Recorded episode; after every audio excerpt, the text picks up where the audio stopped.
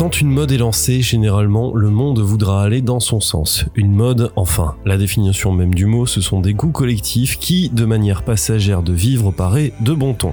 Les comics sont de cela, et eux ont une volonté de rassembler et de réunir autour d'une passion commune une certaine idée de l'intouchable, de l'inaccessible et de l'imagination qu'il faut pour pondre des histoires comme celle-là. Et s'il y a bien une personne qui a compris cette mode et qui a voulu rendre cet amour à l'écran, c'est Zack Snyder. Bonjour à tous et bienvenue pour ce premier numéro de La Péloche. Je suis Monsieur Cinéphilus et aujourd'hui on va revenir sur Man of Steel.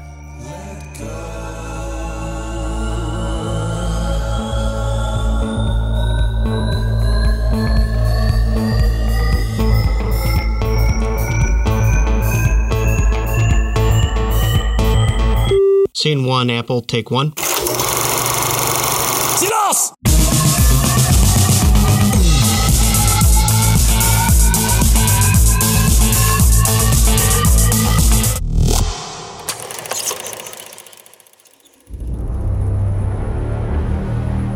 Man of Steel est un film réalisé par Zack Snyder, donc est sorti en 2013. L'histoire, c'est celle de Superman, ou plutôt de celui qui va devenir tout un symbole porté par l'éducation de ses deux pères, l'un biologique et l'autre adoptif, pour faire face au dernier survivant de son espèce et enfin sauver le monde. Dans les premiers plans, la caméra de Snyder sent le lyrisme et ça transpire de tous les côtés. Une caméra propre, des plans épaules et surtout un soin tout particulier apporté à la mise en scène de l'un des plus vieux héros de bande dessinée américaine.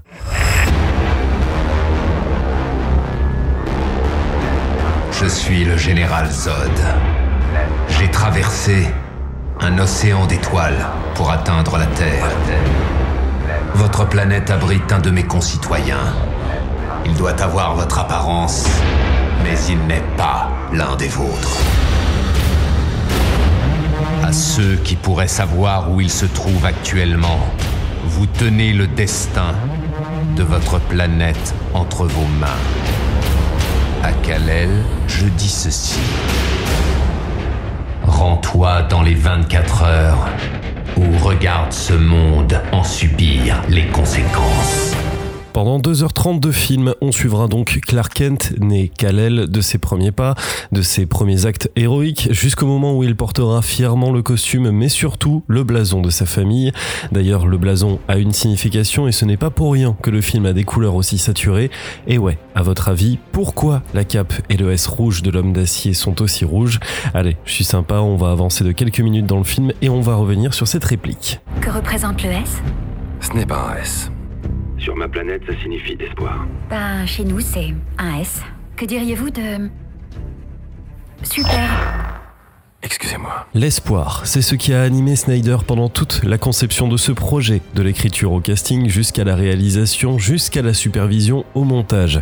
D'ailleurs, ce n'est pas un hasard si Henry Cavill, excellent au passage, a fait l'essai dans le costume de Christopher Reeves, seul vrai interprète du héros kryptonien jusqu'à maintenant, c'est qu'il avait espoir que ça le fasse, il avait foi dans son projet, et est-ce que ça a fonctionné? Eh bien, tout le monde a arrêté de respirer quand il a fait sa scène, tout le monde, et à mon avis, dans le monde hollywoodien, quand tu vois les gens arrêter de respirer, bah c'est que t'as le rôle.